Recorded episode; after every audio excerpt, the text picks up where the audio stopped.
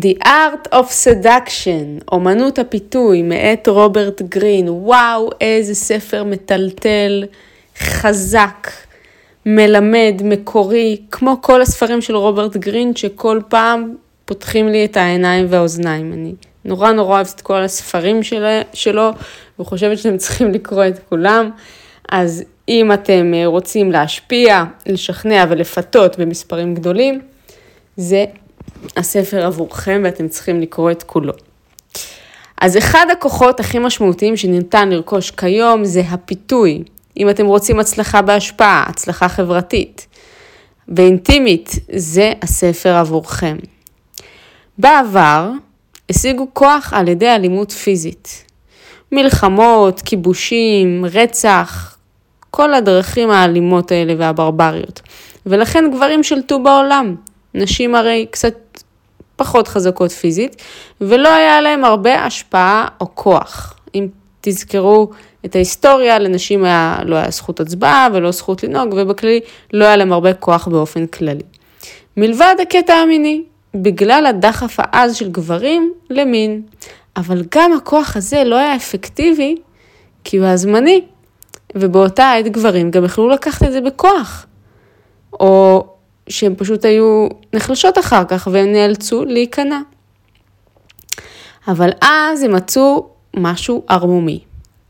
קודם הם משכו גבר פנימה, עם נראות מזמינה, ויצרו תדמית של אלילה שקמה לתחייה עם איפור מהונדס וסטיילינג ולבוש מדויק.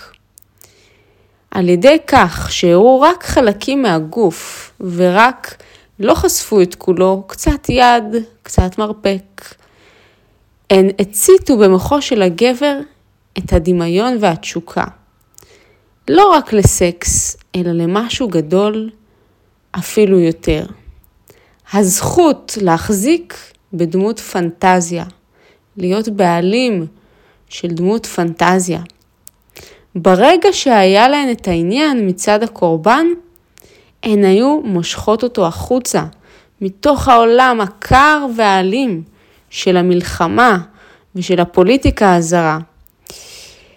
הם נשכו אותו לתוך העולם הנשי של היוקרה, של האופנה והתענוגות. הנשים הללו היו הממציאות של הפיתוי, כמו קליאופטרה לדוגמה. הכוח שלהן לא היה פיזי, אלא פסיכולוגי. הכוח של אישה לא פיזי, אישה בדרך כלל קטנה יותר וחלשה יותר מגבר פיזית, אבל הכוח הפסיכולוגי שלה, וואי וואי וואי וואי וואי. בהתחלה גברים לא הטריחו את עצמם עם פיתוי. הם חשבו שזה רק עניין של נשים. אבל במאה ה-17 משהו השתנה. יותר גברים התחילו להתעניין בפיתוי, במיוחד כדי להתעלות על ההתגנדרות ועל ההתנגדות של נשים צעירות למין. בעצם נשים לא רצו יותר מדי אה, לשכב איתם, אז הם החליטו לפתות אותם. אז גם הפעם גברים העתיקו מנשים.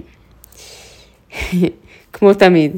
הפתיינים הראשונים בהיסטוריה, כמו אה, איזשהו דיוק, שכחתי איך אומרים את זה בעברית, הם התחילו לשחק עם הנראות שלהם, שהיא הייתה אנדרוגינית מטבעה, זאת אומרת, נשית וגברית ביחד, והם גם למדו לגרות את הדמיון של האישה והוסיפו אלמנט גברי. השפה הפתיינית. המשוררים והסופרים בהיסטוריה היו לפעמים אפילו מכוערים עד כאב, אבל המילים היפות, וואי וואי וואי, הם גילו את החולשה של הנשים למילים עדינות, מילים טובות ויפות. לנשים יש חולשה אדירה לזה, והם השתמשו בה עד זוב דם. בזמן שאחדים פיתחו יכולות אלה למטרות מין, אחרים פיתחו אותן למטרות חברתיות ופוליטיות. פוליטיקאים כמו נפוליאון וקנדי הם כמה מהדוגמאות לפתיינים פוליטיים, בעצם לסחוף אחריהם את העם. כדי להפוך לפתיין, עליכם להבין שני עקרונות קודם. אחד, נתחו את עצמכם. מה מפתה בכם? שתיים, נתחו את המטרה. ואיזה פעולות יחדרו את ההגנה של אותה המטרה ויגרמו להם להיכנע. אוקיי? פיתוי זה בסך הכל גרסה רכה יותר של לוחמה. כל הפתיינים בהיסטוריה, איך הם השתלטו, איך הם סחפו אחריהם את העם, איך הם גרמו לאנשים לעשות את מה שהם רוצים, איך נשים השיגו כוח, כמו קליאופטרה שהיא פיתתה את ה... שכחתי איך קוראים למלך ההוא. ובסוף הוא נהרג בגללה. אז ככה האנשים האלה השיגו כוח. לכולנו יש תכונות פתייניות שטבעיות לנו, אוקיי? הספר הזה לא נועד שתמציאו לעצמכם איזושהי דמות פתיינית או משהו כזה. יש לנו תכונות שטבעיות לנו, שאנחנו עושים אותן באופן טבעי. זה החלקים באופי שלנו שמושכים אלינו בלי לעשות הרבה. אוקיי? למעשה, שימו לב שרוב הפתיינים החזקים הם עושים את זה בלי הרבה מאמץ. הם לא משקיעים יותר מדי מחשבה בלפתות אנשים, הם פשוט מפתים כי זה מי שהם. ספונטניות היא המפתח לפיתוי מוצלח. אתם יכולים לצאת, אה, אתם לא יכולים לצאת ככה אה, מחושבים או מניפולטיביים, אם אתם פשוט מפתים על דעת עצמכם. לכן המטרה היא לזהות איכויות שכאלו בעצמנו ולעבוד על לשפר אותן, אוקיי? ממש כמו להבריק תכשיט או יהלום. עכשיו אני אציג לכם את סוגי הפתיינים על פי הספר, על פי הסופר רוברט גרין. אז בכנות, יש הרבה סוגים, בעיניי יותר מדי. חלק אפילו קצת חופפים ומזכירים אחד את השני. אה, וזה קצת, האמת, גרם לי ללכת לאיבוד באמצע הספר, ואמצע הספר קצת עייף אותי. הספר היה טוב בהתחלה ומעולה בסוף, אבל האמצע קצת הלכתי שם לאיבוד מרוב סוגים וסוגי פיתוי. אה, אז אני אקריא לכם ככה את מה שכן תפס אותי. יכול להיות שיש אולי איזה עוד סוג או שניים שאני לא אזכיר, אבל כי הם פשוט באמת באמת היו משעממים, לא רלוונטיים, ברמה שאני אפילו לא זוכרת אותם. אז הסוג הראשון של הפיתוי, הטייפקאסט של הפתיינית זה הסירנה. מי שזוכר את הסיפורים ההיסטוריים על הסירנות, זה בעצם היו אה, זה יצורים מיתולוגיים כאלה, אני לא זוכרת מאיפה הסיפור הזה, אבל הם היו בעצם, אה, הגברים היו מפליגים בים, המלאכים, והם היו שרות ומושכות אותם פנימה, ובעצם אה, הם היו טובעים, לא זוכרת את הסיפורים האלה, זה פחות למדנו אותם כאן בארץ, זה יותר סיפורים שהם בחו"ל. ובעצם בשביל לנצח את זה הם היו שמים שעווה באוזניים, כל מיני כאלה. בקיצור, הסירנה זה אה, מונח כזה לאישה שהיא מסוכנת ונורא נורא פתיינית, אוקיי? גבר הרבה פעמים כפוף אה, לתפקיד שהוא צריך למלא, אוקיי? הוא תמיד צריך להיות אחראי, בשליטה, רציונלי, אה, אולי הוא עובד קשה, אולי יש לו איזה תפקיד, הוא צריך להיות בוס, הוא צריך להיות אבא. הסירנה היא הפנטזיה הגברית האולטימטיבית, בגלל שהיא מציעה שחרור מוחלט מהמגבלות של החיים שלו. צריך להיות פה בזמן, צריך לדאוג לזה, צריך לעשות את זה, צריך להרוויח פה. בנוכחות שלה, שהיא תמיד נעלה ומוטענת במין, הגבר מרגיש ששיגרו אותו לעולם אחר של עונג צרוף. היא מסוכנת, מסוכנת, וברדיפה אחריה אנרגטית, הגבר יכול לאבד שליטה על עצמו. שזה משהו שהוא משתוקק לעשות. לפתיינית הזאת יש הרבה תכונות מסוכנות, למשל, להיראות זולה או קלה מדי, זאת הסכנה של הדמות הזאת. מה גם שהתכונות שלה מוגבלות ככל שהיא מתבגרת. היא צריכה להתכונן לזה באמצעות דגש על הצד הפסיכולוגי, ופחות על הצד הפלרטטני והחיצוני. זה מה שייתן לה כוח גם שהיופי שלה יתחיל להיטשטש. אז הסירנה היא בדרך כלל אישה מסוכנת, היא לא יכולה להיות באמת נאמנה, היא פתיינית באופי שלה, אה, ובעצם ניזונה מהתשומת לב הזאת מהגברים. אה, וזהו, היא הדמות כנראה של הפיתוי מהחזקות ביותר, אבל גם המסוכנת ביותר. עכשיו נעבור למקבילה הגברית של הסירנה, שזה הדרייק. זה נקרא רייק באנגלית, שזה סוג של רודף שמלות, אוקיי? נקרא לו רודף השמלות. אישה אף פעם לא מרגישה נחשקת ומוערכת מספיק. אם את אישה, את יכולה להזדהות עם המשפט הזה. היא רוצה תשומת לב ויחס, אבל הגברים לרוב, הדעה שלהם מוסחת, הם לא תקשורתיים כל כך, וגם אם זה לא בכוונה, זה המצב. לכן הרייק, העורף השמלות, הוא דמות פנטזיה מעולה. כי כשהוא רוצה מישהי, הוא ילך עד הסוף בשבילה, ואין משהו יותר רומנטי מגבר שהולך אחרייך עד הסוף ומוכן למות בשבילך. אוקיי? אמנם הוא עלול להיות לא נאמן, לא אתי, לא כנה, אבל זה רק מוסיף לקסם שלו, לעומת הגבר הזעיר הממוצע, אוקיי? ה rake הוא עבד וחסר מעצורים לאהבתה של אישה. יש גם את הקסם של התדמית שלו. כל כך הרבה נשים רצו אותו ורדפו אותו. כנראה שיש לכך סיבה. אם הוא היה עם כל כך הרבה נשים, כנראה שיש בו משהו. מילים הן החולשה של נשים, וה rake הוא מאסטר בשפה פתיינית. ה skill הזה, הכישרון שלו, מגיע מהרצון הבוער שלו לכבוש את הקורבן הנשי שלו. אולי יצאתן עם אחד כזה, זה הגבר שיגיד לך כל מה שאת רוצה לשמוע ויפתח לך את הדלת וישלם על הכל ויאלף אותך בכל מיני מילים בחיים, לא ראיתי מישהי כמוך ואת הכי יפה בעולם ואת זה וזה וזה, ויחשף אותך במילים ומעשים, אבל הוא מסוכן וכמוך הוא מחשף עוד המון המון בנות. בהתחלה זה נראה מוזר, שגבר שהוא אינו אתי בעליל ואין לו שום עניין בנישואים, יהיה מושך בעיני אישה. אבל לאורך כל ההיסטוריה לדמות הזאת יש אפקט פטאלי. מה שרודף השמאלות מציע לא מותר לנשים על ידי החברה. אוקיי? הרומן של עונג טהור, משהו שהוא לא רציני, אפילו סטוץ או קשר מסוכן, אני לא יודעת איך לקרוא לזה. החברה לא מרשה לאישה פשוט ללכת אחרי הרודף השמאלות ולעשות מה שבא לה. מצפים ממנה להתחתן, אה, מצפים ממנה להיות טהורה, לרצות משהו רציני ולכוון לקשר ארוך טווח ונישואים.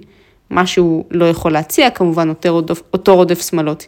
היא מאוד רוצה לשנות אותו ולשים אותו במשבצת הזאת, אבל היא לא יכולה. לרוב הקשרים והנישואים שלה לא נותנים לה את ההתמדה והרומנטיקה שהיא רוצה, אלא שגרה ובן זוג שתמיד דעתו מוסחת, בקשר בריא ומחויב של גבר, שהוא שם, שהוא נשוי לה, שהוא דואג לה, אין שם את הרומנטיקה הזאת, אין את הבערה הזאת. כי הוא בן אדם סטנדרטי, הוא לא רעיל. רק הרעילים והמניפולטורים יכולים להגיע לרזולוציה כזאת של הבנה עמוקה. לא רק, אבל בעיקר. לכן יש פנטזיה נשית להכיר גבר שייתן מעצמו באופן טוטאלי, אני רק שלך, אני מסור אלייך, אני אמות בשבילך. חי רק בשבילה, גם אם לתקופה קצרה, ובדרך כלל זה משהו שיחזיק רק תקופה קצרה. אוקיי? המפתח לאמץ אופי של רודף שמאלות כזה דרייק, זה להטמיע מיקס בעצמכם של סכנה ועונג. אוקיי? רק סכנה זה לא מושך. רק עונג זה זול, אבל אפקט של סכנה ועונג זה מסוכן.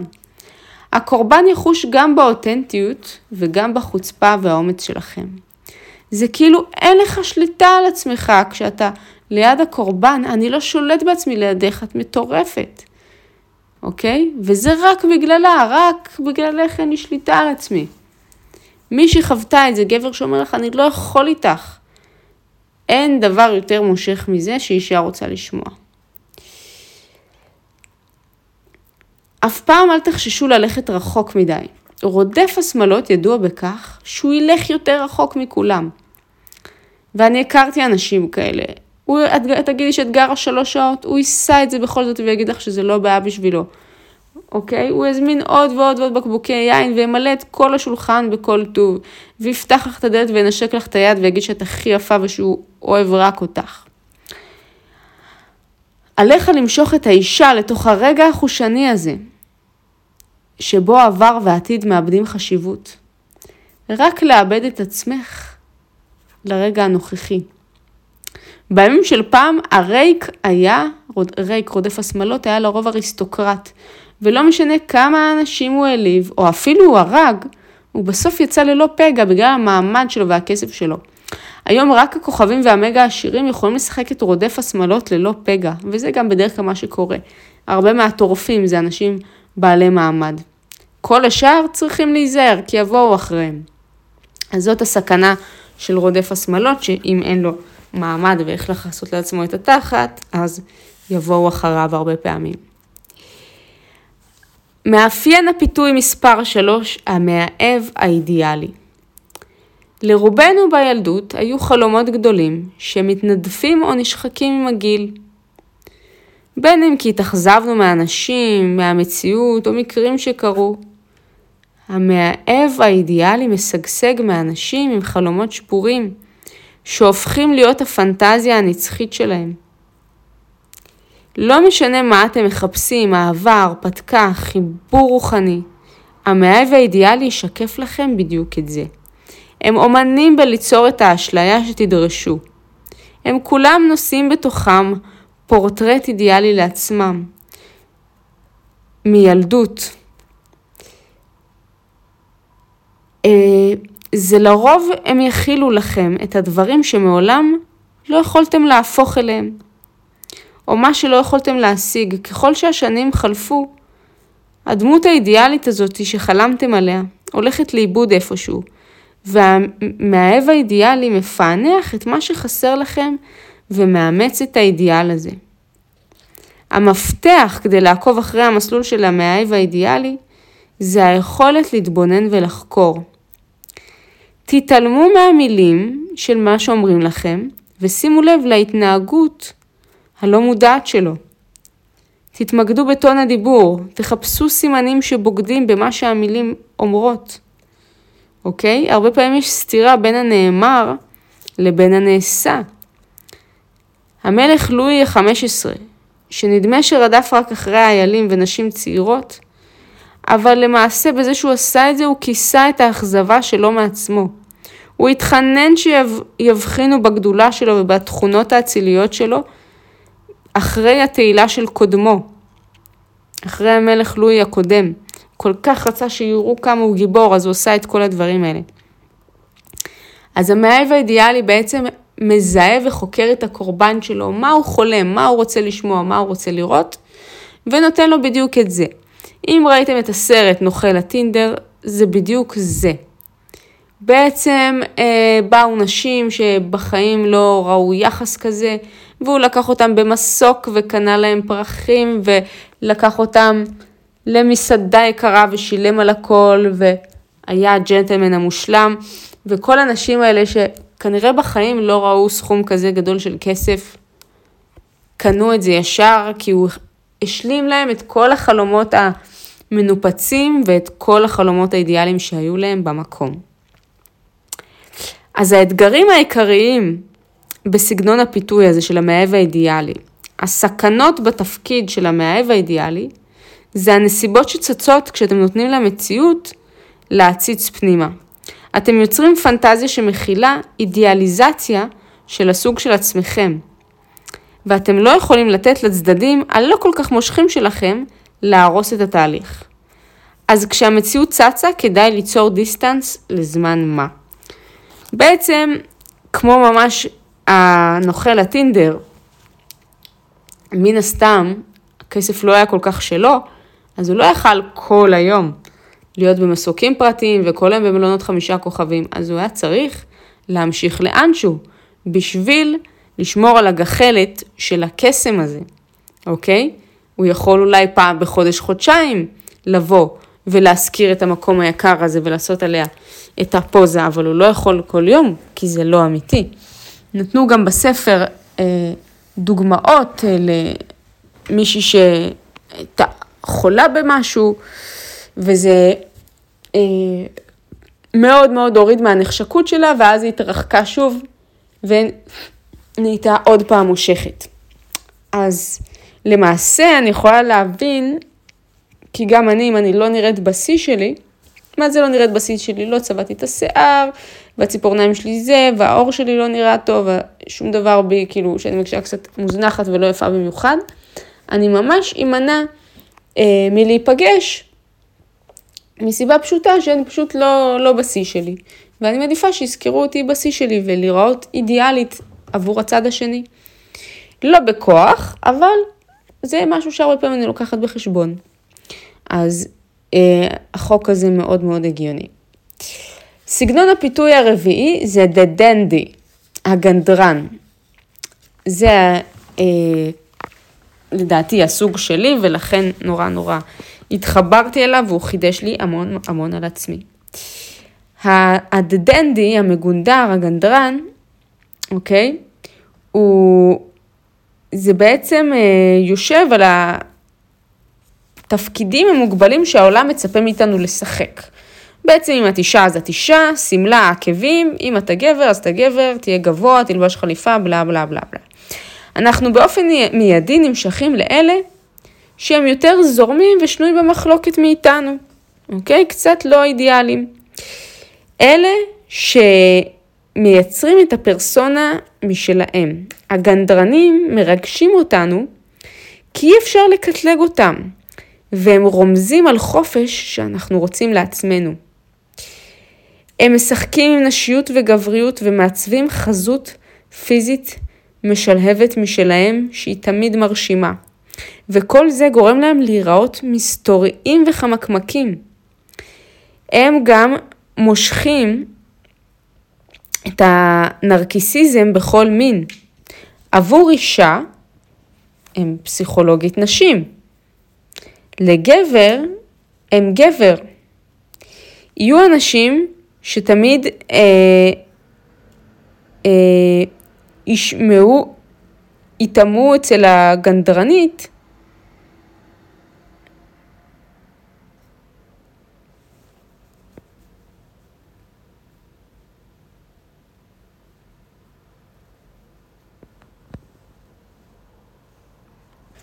סליחה, יהיו אנשים שתמיד יטמעו, אבל הגנדרנים תמיד יתבלטו החוצה.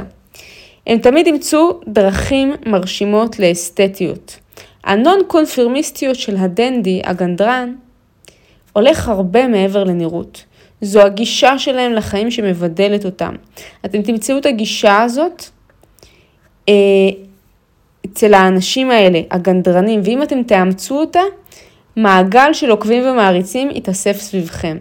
לבסוף גנדרנים חצופים ועזי מצח בטירוף. לא אכפת להם מאחרים והם אף פעם לא מנסים לרצות.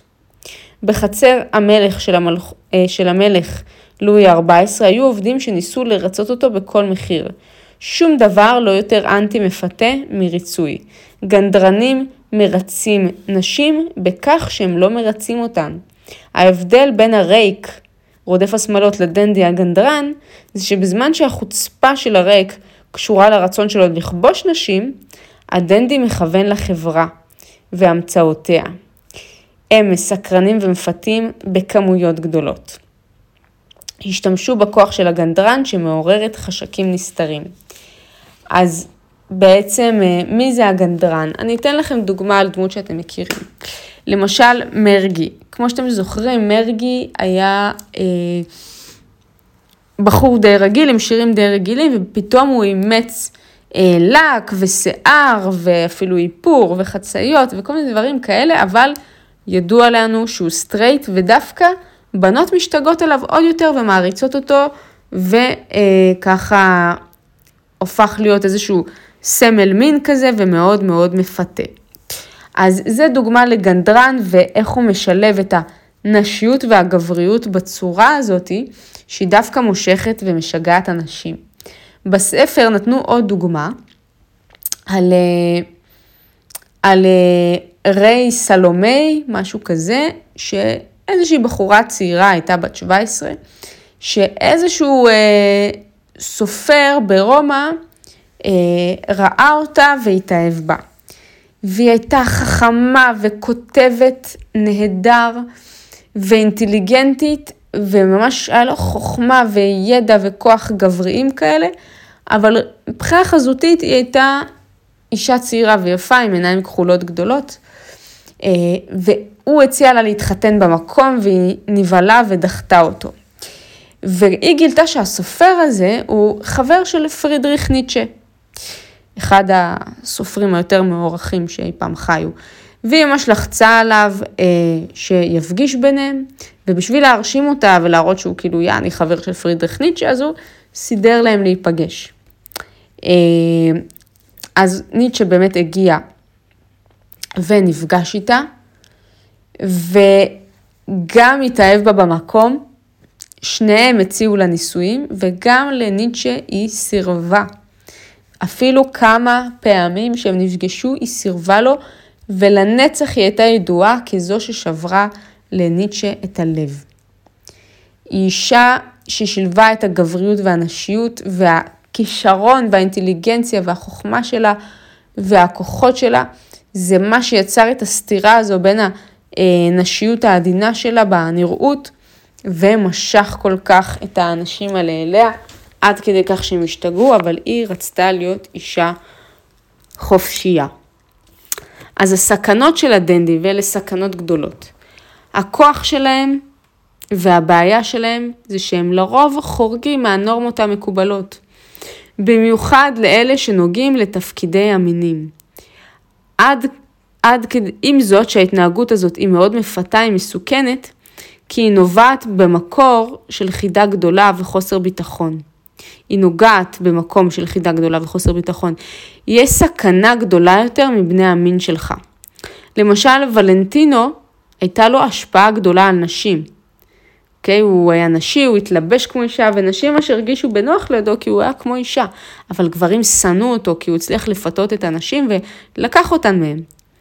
אז תמיד יצאו עליו בהאשמות שהוא לא גבר והוא כזה וכזה, וזה הסב לו כאב רב, עד כדי כך שהוא היה הולך כל הזמן להילחם בשדות קרב והולך מכות באירועים מאורגנים כאלה בשביל להוכיח שהוא גבר. וזה מאוד מאוד השפיע עליו. אז גם העלו אה, אנדריאה סלומה, אותה אחת שסיפרתי לכם שניטשה אה, אה, והסופר השני הציעו לה, היא הייתה שנואה באותו הזמן על ידי נשים, אפילו האחות של ניטשה רדפה אחריה, ועוד בעיה היא שלחוצפה יש גבולות וחשוב לדעת לשים את הגבול בין עלבון לבין הלצה. לפעמים להתלבש כמו המין השני, או לשחק על התפר של המינים, או להיות כל כך אה, מרדן, יש לזה מחיר. למשל, נתנו דוגמה של מישהו שזרק איזה דחקה למלך, והמלך לא אהב את ההלצה הזאת ולקח את זה כעלבון, וחתך את העזרה הכלכלית לאותו הלורד או הבן אדם, זה שהיה מדורג גבוה, והבן אדם הזה בעצם הידרדר לעוני, כי לא היה לו יותר את הכסף של המלך. אז תיזהרו לפגוע באנשים שהם בפוזיציה לפגוע בכם. אז אם אתם שילוב של נשיות וגבריות שהוא מאוד חזק וזה משהו מפתה בכם, זה מי שאתם. הבא בתור זה הדקוקט. הקוקט היא שזה סוג של מגונדר, מתייפייף. היכולת לדחות סיפוקים היא הכוח האולטימטיבי של הפיתוי.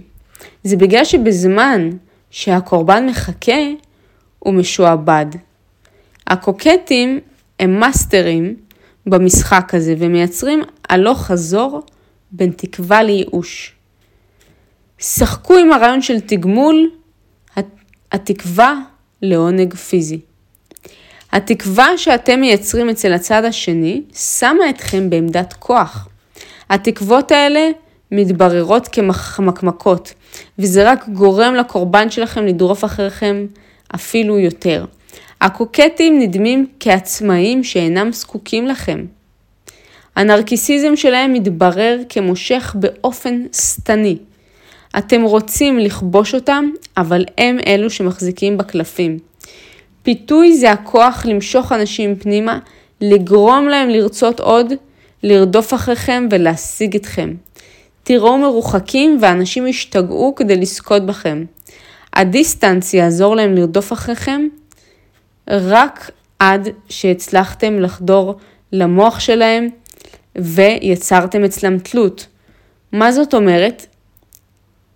ה distance, אם אתם תתרחקו מהם, זה, הם ירדפו אחריכם, רק אם קודם כל הצלחתם לחדור להם לראש, ויצרתם אצלם תלות. אם לא תלויים בכם, הדיסטנס הזה לא יעזור. כדי לעשות זה באופן אפקטיבי, עליכם לפתח חוסר תלות. ביטחון והערכה עצמית יהיו לכם קריטיים בזה. כי הגישה שלכם לעצמכם נקראת על ידי האדם השני בצורות עדינות ובלתי מודעות. הם קוראים אתכם, הם רואים איך אתם מתייחסים לעצמכם, וככה הם מפתחים את היחס שלהם אליכם. הערכה עצמית נמוכה דוחה מכם ועצמאות מושכת. טכנית, קוקטים משחקים עם רגשות הפכפכים שיכולים לנוע בין אהבה לשנאה. לכן ההיעדרות שלהם לא יכולה להיות ארוכה מדי, ותמיד צריכה להגיע אחריה התנהגות אוהבת וחיוכים. זאת אומרת, אותו בן אדם שנעדר, הוא לא יכול לחזור ולהיות קר, כי זה יוריד לגמרי, הוא צריך לשחק עם החם וקר, רחוק קרוב, ולטמטם את האויב. גם הדינמיקה הקוקטית לא יכולה להימשך זמן רב מדי, כי היא תהפוך למעייפת. הכי טוב להציג איזשהו סוג של חידוש, או משהו לא צפוי, כ... כפיתוי כמו שצריך, אוקיי? אז uh, תהיו הפכפכים, חם קר, אוהב שונא, רחוק קרוב, תמשכו את האנשים, צחקו להם בראש שזה יעבוד. הבא בתור זה הכריזמטי. כריזמה היא איכות פנימית שמגיעה מדברים שרוב האנשים לא יכולים להשיג. אוקיי, רוב האנשים לא יכולים להשיג ביטחון עצמי מופרז, אנרגיה מינית, תחושה של משמעות וסיפוק, ואנשים מקנאים בזה. התכונות האלה קורנות החוצה, כל התכונות הכריזמטיות, והם אה, נותנים נראות יוצאת דופן לבעליו. אוקיי? זה גורם לנו להאמין שיש באנשים האלה יותר משניכר לעין אם הם כאלה כריזמטיים. אז אנחנו נוטים לראות בהם כוכבים, קדושים, אנשי אלוהים. הכריזמטיים מפתים בהיקף רחב. תראו את ביבי נתניהו, תראו את כל המנהיגים האלה. גם הם צריכים את אהבת הקהל וניזונים ממנה. הקהל מתחשמל מהכריזמטי, אפשר בקלות לראות כריזמטי על ידי מבט לתוך העיניים, הן מעוררות התרגשות, מתח והיקשרות, כל מילה שיוצאת להם מהפה. הם הרבה פעמים אה, גדלו והפכו להיות כריזמטיים והם נראו ככאלה כשהם התמודדו מול משהו גדול. כמו ג'ון אף קנדי שהתמודד עם הקרייסיס של הטילים הקובאנים. אה, אז כשאתם גם מתמודדים עם משהו גדול ואתם נראים כמו גיבורים, זה רק מעלה לכם את הכריזמה. הסכנות הן שכריזמה היא ורסטילית, כמו הרגשות שהיא מערבבת. אבל רגשות כאלה צריך לתחזק. הפסיכולוגים מדברים על משהו שנקרא עייפות אירוטית, אוקיי? הרגיעה אחרי אהבה, שאתם מרגישים עייפים ומשום מה מתנגדים. זה איום לכל הכריזמטים, שאנשים יתעייפו מכם. הרבה פעמים הם זוכים באהבה כשהם משחקים אותה המצילים. מצילים אנשים מנסיבות קשות, אבל ברגע שהקורבן מרגיש בטוח, כריזמה היא פחות מפתה עבורם. זאת אומרת, אם לבן אדם יש ביטחון עצמי, אה, הוא לא כל כך יתלהב מכריזמה כמו בן אדם בלי ביטחון עצמי. סוג טוב יותר זה שהכריזמה היא כזאת שנוצרת באופן מודע ונשמרת תחת שליטה וממשיכה לתת השראה להמונים. אבל כשההרפתקה נגמרה, להתקבע לתוך שגרה ולסחוף את הקהל למעלה ולא למטה. אנשים יעריכו את השליטה העצמית שלכם והסגלתנות. הרומן שלהם איתכם יהפוך להיות קשר קרוב יותר לשל בעל ואישה. זאת אומרת של האנשים הכריזמטיים. אתם תראו אנשים קוראים לביבי, ביבי המלך, ואנשים מאוד מרגישים מחוברים אליו. מאוד מאוד כריזמטי. עכשיו נדבר קצת על האנטי מפתים ועל התכונות הלא מפתות. האנטי מפתים הם ההפך, הם החסרי הביטחון, המרוכזים בעצמם. שימו לב, כל הדמויות של הפיתוי היו מאוד מרוכזות בקורבן, אוקיי? שירי אהבה ונראות מרשימה וחיזור. זה ההפך מלהיות מרוכז בעצמך. אז אנטי פיתוי זה להיות מרוכז בעצמך, אוקיי? לא לשים לב שמדברים יותר מדי, שמציקים, שמנסים להרשים יותר מדי, שאין להם את העידון הזה כדי ליצור הבטחה לעונג. אוקיי, אנשים פתייניים מייצרים איזושהי הבטחה לעונג, אתה חושב שיהיה לך עונג מאוד מאוד גדול שתלכוד אותם סוף סוף. אז עליכם לעקור את התכונות הלא מפתות מעצמכם ולזהות אותן באחרים. אין שום עונג או רווח בהתעסקות עם האנטי מפתה. עכשיו, התכונה שאומרים בספר שהיא הכי לא פתיינית, זה קמצנות. שמישהו לא נדיב עליך ומתקמצן עליך, אין משהו פחות מפתה מזה. אז היו עוד כל מיני דברים, והאמת שיש עוד מיליון דוגמאות בספר, הספר עמוס בדוגמאות היסטוריות על מרלין מונרו וקליאופטרה וכל מיני מלכים, אה, וזה היה ספר סופר דופר מעניין. ממליצה בחום לקרוא את כולו למי שככה חובב את הז'אנר. עכשיו אני אקריא לכם עוד כמה שימושים לאנטי פיתוי. הדרך הכי טובה להימנע מעימותים עם אנטי פתיינים, זה, ולהתעסק עם אנשים כאלה זה בהכרח יהיה כואב, ככל שתראה יותר תגובתיות אליהם, ככה אתה תראה יותר מעורב. אז אל תכעסו, זה רק עלול לעודד אותם להעצים את ההתנהגות האנטי-פתיינית שלהם, במקום זה תתרחקו ותשמרו על דיסטנס, אל תתייחסו אליהם. תנו להם להרגיש כמה לא אכפת לכם מהם. אבל הכי חכם זה להיפטר מאנטי-פתיין, זה להיות אנטי-פתיין בעצמך. תציקו, תדברו הרבה, במיוחד על עצמכם, תתלבשו בניגוד לטעמם, אל תתייחסו לפרטים לגביהם, וזה יעבוד. אז שוב, הרבה מהפיתויים פה הם באמת משחקים מסוכנים, הרבה מהם מניפולטיביים, אבל חשוב להגיד שהתכונות האלה הם באמת מה שיוצר את הקסם בכל האנשים הכי חזקים היום שצברו כוח, ואתם לגמרי יכולים להשתמש בזה במידה בריאה, ולסחוף אחריכם קהל, בני זוג, אה, שותפים לעסק, עוקבים, וכן הלאה וכן הלאה. מקווה שאהבתם את הסיכום של הספר, אני מאוד מאוד נהניתי ממנו, אה, ונתראה בסיכומים הבאים, תודה רבה.